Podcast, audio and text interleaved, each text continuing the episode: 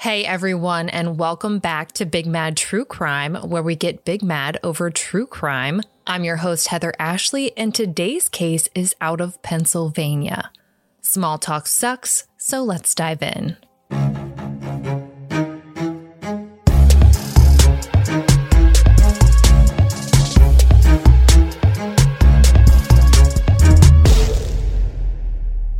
On the evening of August 31st, 2009, phones all over Pennsylvania started going off. I mean, it was all at the same time and all with the same unfamiliar ring. People were in meetings, hanging out with friends, in the middle of eating dinner, and they were all looking around at each other, wondering what in the hell would be making all of their phones go off at the exact same time. Naturally, everyone goes to check their phones, only to find that the ring heard all around Pennsylvania was an Amber Alert.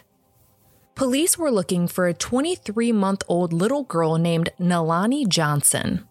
She's described as a black female with a light complexion, short curly black hair, and brown eyes.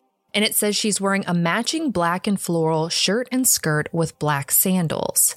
They include a photo of Nalani, and she's honestly one of the most beautiful children I have ever seen. And I think it was at that second that the entire state of Pennsylvania fell in love with her. Now, a lot of people think that Amber Alerts are just blanket alerts for any missing children in the area, but it's actually more specific than that. They're designed to alert the public to abductions. This particular alert said that authorities believed Nalani was abducted by a 25 year old woman named Sharina Nancy. Sharina is described as an Indian American female with black hair and brown eyes. The alert says that Sharina and Nalani were last seen around 5 p.m. in a 2017 black Toyota Yaris at the intersection of Bryan and Clay Drives, which is a residential area in Penn Hills. They note that the suspect vehicle has both an Uber and a Lyft sticker in the front passenger window, which had everyone wondering was Nalani abducted by a rideshare driver? Authorities ask that anyone who sees the vehicle, Nalani or Sharina, immediately call 911. They don't want to waste even a second of time if it means finding Nalani unharmed. They're genuinely concerned that she might be in danger and locals quickly notice a roadblock set up on Route 22, which is the highway near where she was last seen. They say that police were stopping every car that passed by and checking every vehicle for all of the occupants. Nalani's mom makes a post on Facebook and says that Nalani, Nalani's father Paul, and Paul's friend Justin took an Uber ride and that when the driver stopped, Paul got out of the passenger seat, went around to the back to get Nalani in her car seat out, but before he could, the driver drove off with Nalani still in the car. Minutes feel like hours when it comes to a missing child, but according to the Pittsburgh Post Gazette, at 7:26 p.m. that night, an officer riding around the area spots Sharina's vehicle driving north on Rodi Road. Even though almost two and a half hours had gone by, she had just been spotted a little over a mile from where she was last seen. The officer approaches the vehicle and Sharina's inside, but Nalani isn't. And not only is Nalani still missing, but so is her car seat. They immediately take her in for questioning, and according to KDKA, she's initially uncooperative, even pretending like she had no idea who Nalani was. But eventually, she starts talking, and she has one hell of a story to tell. Lindsay Ward from KDKA was able to get a copy of the criminal complaint form that details Sharina's statement. And according to Sharina, Nalani's father Paul instructed her to take Nalani and drive her 20 minutes past a gas station off of Route 22 in Monroeville. She claims that Paul showed her a picture of a black female who would flag her down along the side of the road. Sharina claims that she did exactly what she was told and that she met with a woman who was pulled over on the side of the road standing outside of a silver SUV with out of state plates. The criminal complaint form doesn't include any plate numbers that she might have remembered, but she does say that the state was written in cursive. She says that she gave Nalani and her car seat to the woman, and in exchange for the child, Sharina says that Paul was going to get $10,000. Now, this is a wild ass story, but so wild that you have to wonder if it might be true. But when you break it down, there are some major issues. Why would Nalani's father trust his rideshare driver in a crime as heinous as selling a child? And even if he did, why would he tell her what was actually going on, let alone in front of his friend Justin?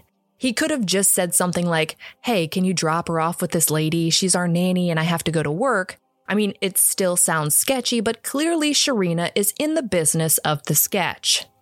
Second of all, this was a Friday evening and it was still light outside. Route 22 is a busy road with a high flow of traffic. The idea that this random woman would accurately spot the correct vehicle containing the child she hopes to purchase seems highly unlikely. And it also seems highly unlikely that Sharina would be able to stop on a dime for a vehicle parked on the side of the road, and it just so happened to be the woman in the child buying business and not some random who just ran out of gas. Also, if she was paying such close attention to the license plate that she knew that the state was written in cursive, why didn't she remember any of the giant license plate numbers below it? All of that aside, the glaring issue here is if all of this is true, why would you agree to do it? I'd like to think that most people would immediately call the police if anyone even hinted that they were trying to sell their child. But Sharina is saying that she partook in the transaction and then didn't call anyone. Not before, not during, and not after. And she would have gotten this Amber Alert for the child that she claims to have just helped sell. And even still, she never contacted police. Not only did she not contact the police, she literally says that she just went on with her day. According to her, she handed Nalani over to this mystery woman with the out of state tags, drove around, smoked some cigarettes, and talked on the phone with her husband who lives in India. Now, police weren't buying her story for several reasons, but one of them being the person who called in Nalani's abduction was her father, Paul. Around 5 p.m., Paul called 911 to tell them that his jitney driver had just taken off with his daughter. Crime Online reports that police said Paul was crying and visibly shaken. A jitney is essentially just an unlicensed taxi driver. In the Mikey Cudnick case in Baltimore, we heard them referred to as hacks, but in the Pittsburgh area, they're referred to as jitneys. This means that not only was Sharina an Uber driver and a Lyft driver, as indicated by the stickers in her window, she was also driving around as an unregulated, unlicensed taxi. WTAE reports that before calling 911, Paul tried calling Sharina after she drove off with Nalani, but he couldn't get her to answer the phone. When she wouldn't respond, that's when he called the police. If Paul was really trying to make $10,000 off of the sale of his daughter, why would he call the police and risk them catching Sharina before handing Nalani over, knowing that Sharina knew everything? When WTAE reported that Paul called Sharina, some red flags started popping up around the community. If Sharina was just his unlicensed taxi driver, why did Paul have her number? According to the outlet, Sharina wasn't just his jitney driver. Her and Paul were acquaintances. And the word acquaintances leaves a lot of room for interpretation. How did they know each other? Was she just a driver he used regularly and that's why he had her number? Or was it something more than that? Almost immediately, the rumor mill does what it does, and there's this overwhelming theory that Paul must have had something to do with this. Police start looking into Sharina's wild tale of that baby buying mystery woman in her silver SUV, and no matter how hard they try, they can't find any evidence to support that she ever existed. The community has several questions and few details, but they do have a news break.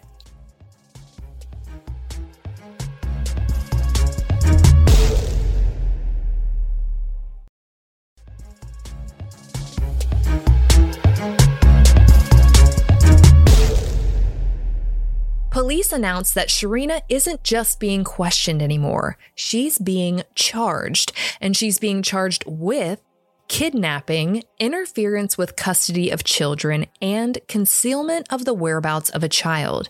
She was booked into jail and denied any bond whatsoever and forced to forfeit her passport. And while people are still feeling some type of way about Paul and whatever relation he had to Sharina, in the end, he's been questioned and released. Sharina was not. Within the next 48 hours, police hit the ground running, trying to pinpoint where exactly Sharina went between 5 p.m. when Paul called 911 and 7:26 p.m. when she was stopped on Rodi Road. According to Amy Wadas and Chris Lovingood of KDKA, she was spotted at 5:13 p.m. in Monroeville, at 5:23 p.m. on CCTV footage inside of a Sheetz in Murrysville, and by 6 p.m., Sharina was reported to have been near the Chestnut Ridge Resort in Blairsville, and then an hour and 26 minutes later, she was picked up right where she started in Penn Hills. Penn Hills to Monroeville should take about 18 minutes, give or take where you are in the county. She was spotted there at 5:13, so that adds up. It should take around 11 minutes to get from Monroeville to Murrysville, give or take the same factors, and she was seen there at the Sheetz at 523, so that adds up too. This would have been around the time that she says she exchanged Nalani, but that doesn't really fit. There are no gaps of unaccounted time for that to have taken place. It should take about 32 minutes to get from Murrysville to Chestnut Ridge in Blairsville, and she's reported to have been in that area around 6 p.m. So again, that adds up. What doesn't add up is that to get back to Penn Hills from Blairsville should only have taken around 51 minutes, give or take. But there are 86 minutes between when she got there and when she was stopped. Every other location Sharina went to matched up within minutes of the expected time it would have taken her to get from one place to the next until she drives all the way out to this very rural area and 35 minutes go missing. It's likely that whatever happened to Nalani, wherever she is, it's gonna be around that Chestnut Ridge area in Blairsville. Police release another statement and ask that anyone in those areas who even thinks they might have seen Nalani, Sharina, or her vehicle during that time period call 911. They also want the public to keep an eye out for Nalani's missing car seat, which they say is a black and gray high back Evenflo booster seat with a three point harness. Nalani and her car seat are still missing, and even just finding the car seat might lead them closer to where Nalani might be. I want to emphasize something here. Police aren't putting out a bolo for a silver SUV or releasing sketches of this mystery woman on the side of the highway whom Sharina claims has Nalani. No, they're giving out the mapped locations that Sharina traveled to. They're making it as clear as possible to the public that her story about Paul trying to sell Nalani is complete bullshit and they don't want anyone chasing unicorns with California plates. They want the public looking for Nalani and her missing car seat locally. A lot of people wondered if maybe she'd had other rideshare drivers between when she took off with Nalani and when she was stopped by police. They want to know whether Nalani might have been in the car when those possible passengers might have been picked up. But Chris Lovingood from KDKA was able to get a statement from Uber and they say that no one with Sharina's name took any trips on the app that day. Lyft makes a statement shortly thereafter saying that the kidnapping didn't take place while using their app, but regardless, they have permanently banned Sharina from the platform. It doesn't look like anyone took a ride with Sharina after abducting Nalani, but that doesn't mean that she didn't talk to anyone. KDKA was able to get the first of many interviews with Sharina's husband. According to him, they got married back in 2018 and had a daughter a few months later. But shortly after their daughter was born, her husband was taken into immigration custody where he stayed for 11 months until him and his daughter moved back to India. He says that Sharina supports them from the US by ride sharing and that he spoke to his wife around 7 p.m. on the night that Nalani was abducted. He said that everything seemed fine. I mean, he was actually even on FaceTime for a portion of their call and said that there was no child in the car when he was talking to her. Now, this call would have been about an hour after she's said to have been in Blairsville, where that gap of time comes into play. So now it looks like whatever happened to Nalani likely happened in or around Blairsville between 6 p.m. and 7 p.m. He says that during the phone call, everything seemed perfectly normal until Sharina started saying that there were men telling her to get out of the car at gunpoint. And I can only imagine that the men she's referring to are the police who pulled her over 26 minutes after he says the call to his wife started. Sharina's husband was able to speak to her again that night after she was taken into police custody and tells KDKA that she denies ever taking Nalani, which is a totally different story than what she told police. And it doesn't seem like Sharina's husband is exactly Team Sharina. He's not rallying for his wife's character or trying to convince everyone that there's no way she could ever do this. Instead, he tells the outlet that I don't know if she did or if she didn't. One part of me believes that she can. Another part is like, nothing's been found, it has to be solved, and you can't make conclusions. You heard that correctly. This woman's husband said, A part of me believes that she can. There is a slew of dumb shit that I'm sure my husband thinks I'm capable of, you know, like backing into the mailbox. But rest assured, none of those involve kidnapping a child or participating in the sale of one. Which begs the question who in the fuck is this woman? Sharina's husband wasn't the kind of guy who got tired of making statements. In fact, it almost came off as if he enjoyed it. And he talked to Crime Online and told them that after he spoke to police, he checked his wife's Snapchat, scrolled down her friends list, and found none other than Paul Johnson. So now we know Paul is Snapchat friends with the jitney driver that abducted his toddler, and the plot thickens. By September 1st, Nalani's family is all hands on deck. KDKA speaks with Paul's mother, who's picking up 4,000 flyers to hang up and hand out during their searches.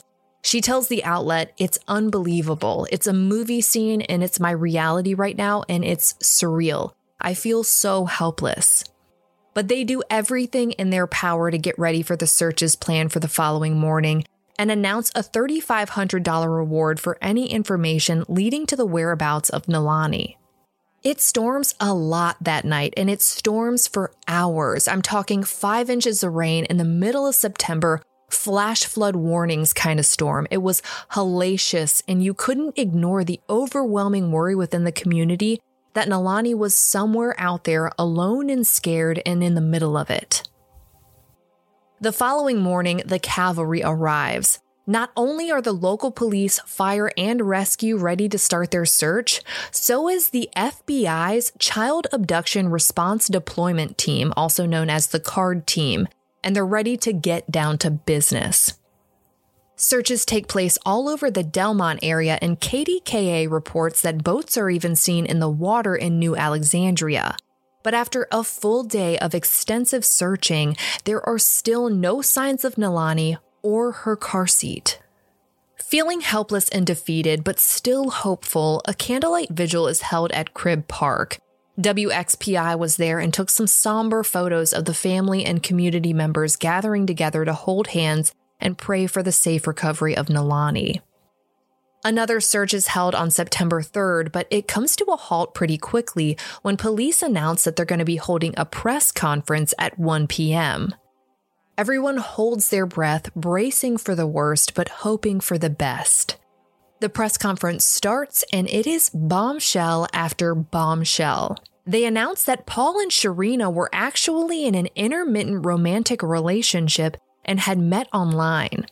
They say that Sharina, Paul, his friend Justin, and Nalani had spent several hours together on the 31st. It turns out that they took Nalani to Kennywood, a local amusement park, before they were heading back to Sharina's house.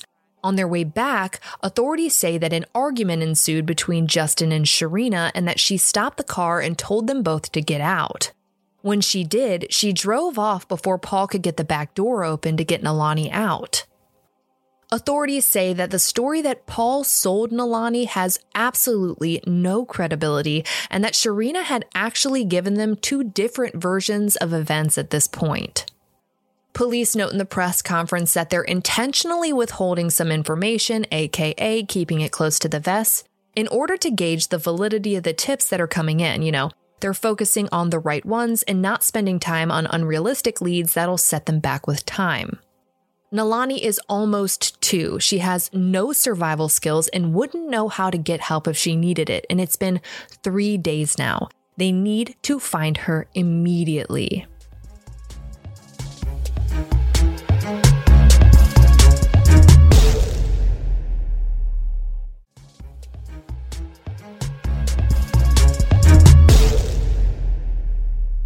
While this press conference had people asking even more questions about Paul's relationship with Sharina, for most of the community, it seemed to take the heat off of him as far as culpability. And it started to look like Nalani's abduction was more so some sort of revenge plot against him after that mysterious argument that no one knows the details of. After the press conference, the searches resume and they're in Blairsville now. WPXI reports seeing the FBI in a heavily wooded area in Pine Ridge Park, which is less than a mile from the Chestnut Ridge Resort that she was said to have been at around 6 p.m. on the night Nalani was abducted.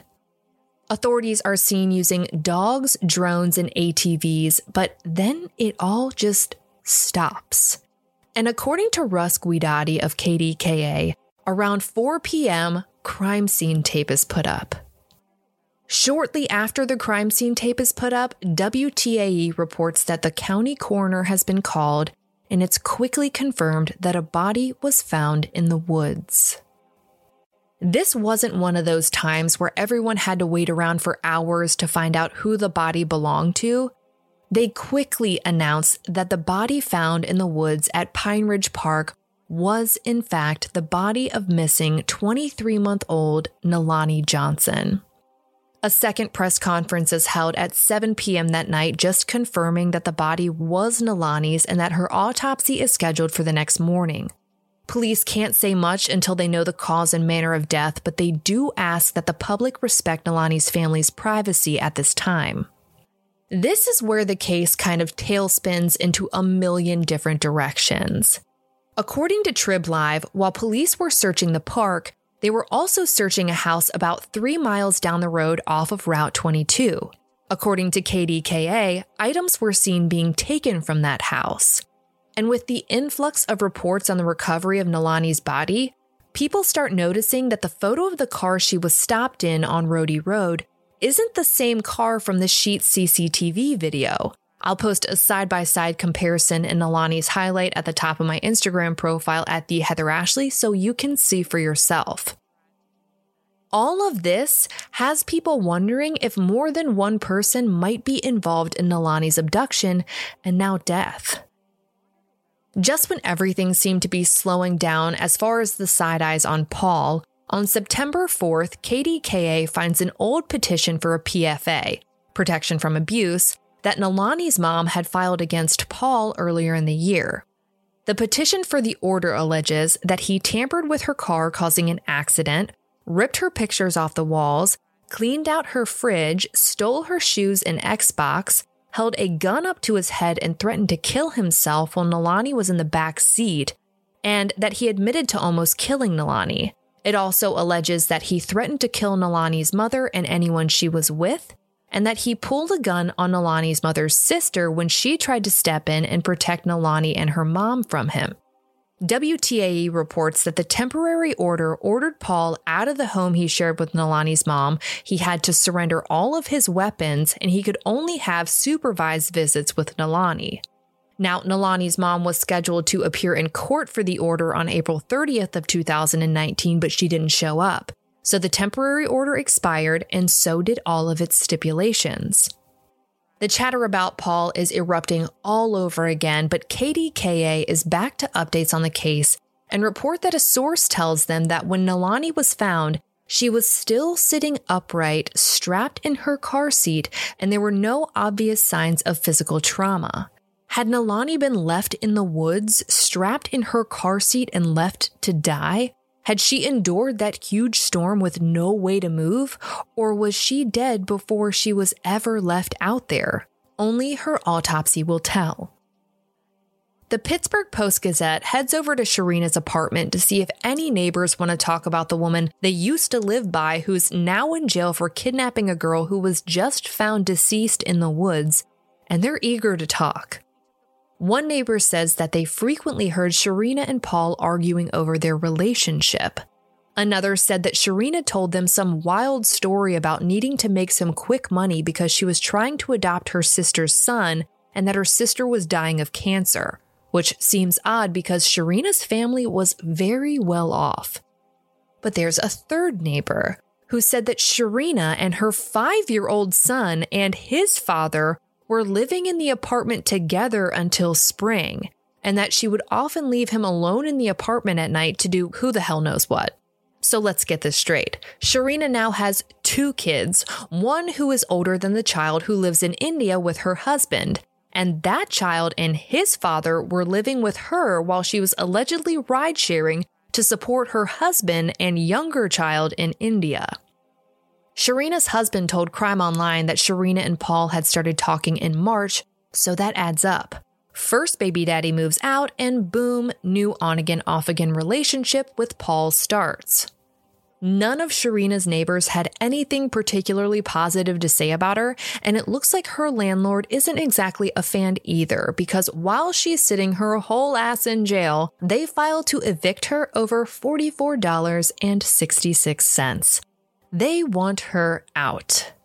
On September 5th, the DA sits down with KDKA and says that he expects Nalani's death to be ruled a homicide but that they won't make a determination in her cause of death until her medical records and other test results come back.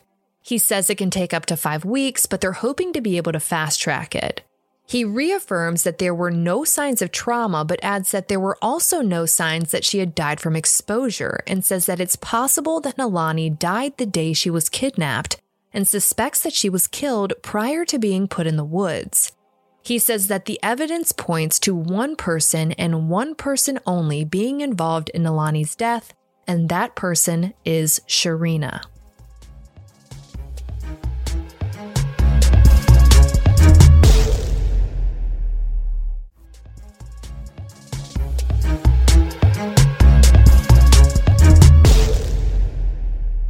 A candlelight vigil is held that night and it starts off beautifully. WTAE was there for the whole thing and quotes Paul as he addressed the crowd, saying, I just want to say thank you. I've never seen so much love in one place. But what started off as a peaceful event didn't end as well. Towards the end of the night, after Nalani's mom showed up, an argument broke up that wound up getting physical. It actually escalated to the point where police had to step in and intervene. The pace of this case was 100 miles an hour since Paul made that 911 call, but after the recovery of Nalani's body, it kind of stalls while everyone waits for her autopsy results. Nalani's second birthday passes without her, without a cause of death, and without anyone being charged with it. It isn't until October 25th that WTAE reports that the coroner has finally come to a conclusion. The coroner believes that Nalani was, in fact, dead before she was left in the park, and that her cause of death is officially being listed as homicidal violence of unknown etiology. KDKA adds on to say that the coroner's report noted that there was a yellowish substance in Nalani's stomach and that she had small abrasions on either sides of her cheeks, which begs another question. Was she smothered with something? With Nalani's death officially being ruled a homicide, Sharina's charges grow to include criminal homicide and abuse of a corpse. Her preliminary hearing was set and moved a few times, but on January 31st of 2020, it's finally heard. And while the forensic pathologist can't say with medical certainty, WPXI reports that they believe that Nalani was suffocated. Sharina's defense? According to KDKA, it was that Sharina was manipulated by a street savvy hustler who plied her with drugs and alcohol, and that Sharina wasn't street savvy. Let's back this bullshit train all the way back up. Sharina ran three rideshare gigs, one of which was unlicensed, managed two families in two different countries, and an on again, off again boyfriend on the side. If anyone is savvy and knows how to hustle, it's Sharina, but what the fuck do I know? Regardless of her hustler defense, all of her charges stick, and WJAC reports that she was set to be formally arraigned on March 3rd. Sharina's trial was set to start on October 29th of 2020, but that never happened. Her trial is currently scheduled to begin on May 11th of this year. WTAE reports that Sharina's defense wants to cross-examine Paul because he says he has a lot more information about what happened on the evening of the 31st. But I have a feeling we're going to learn a lot more than we think we know when this trial finally starts beginning with that argument, including those two different vehicles and that mysterious house three miles away from the park. As this case progresses and the trial begins, I will be right here and ready to update you.